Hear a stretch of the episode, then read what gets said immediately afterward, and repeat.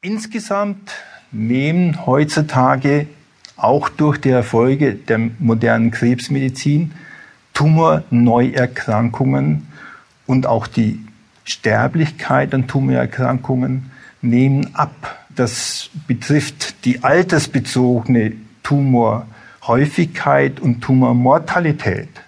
Und auf der anderen Seite haben wir ein paradoxes Phänomen, dass Tumorerkrankungen in der Bevölkerung zunehmen und damit auch die Krebssterblichkeit, weil eben zwei Drittel aller Krebserkrankungen bei Menschen auftreten, die älter sind als 65 Jahre und damit durch die veränderte Alterszusammensetzung der Bevölkerung insgesamt absolut Krebserkrankungen zunehmen, während sie in den verschiedenen Altersgruppen, zum Beispiel in der Altersgruppe von 40 bis 50 Jahren, äh, abnimmt.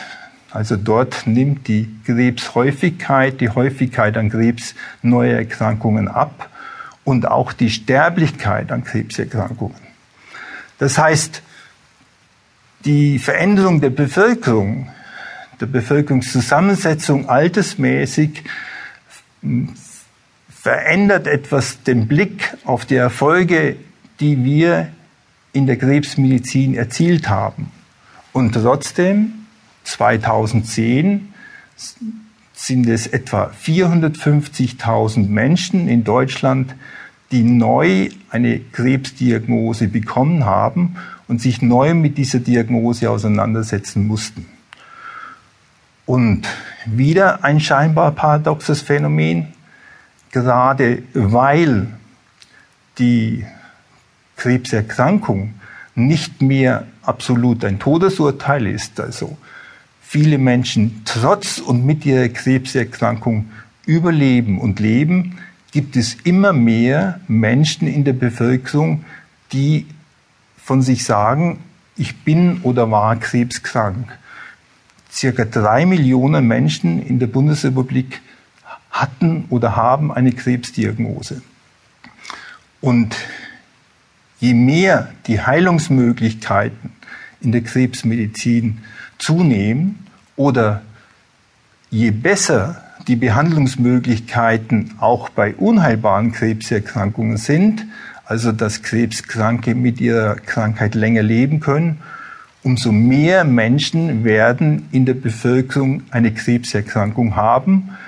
Krebs, äh, die Anzahl der Krebserkrankungen in der Bevölkerung ist also nicht ein Hinweis darauf, dass keine Erfolge in der Krebsmedizin erzielt worden sind.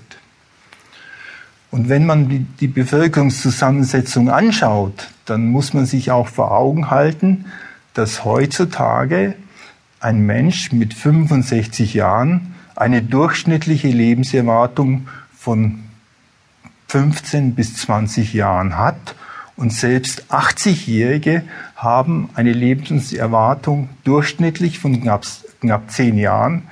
Das heißt, auch für die älteren Bevölkerungsgruppen äh, in unserer Gesellschaft hat die Krebsmedizin eine Bedeutung. Hier müssen wir eben genauso äh, jetzt sehr maßgeschneidert äh, Therapien entwickeln, entwickeln, die diesen Menschen noch längerfristig ein Überleben mit der Krebserkrankung ermöglichen.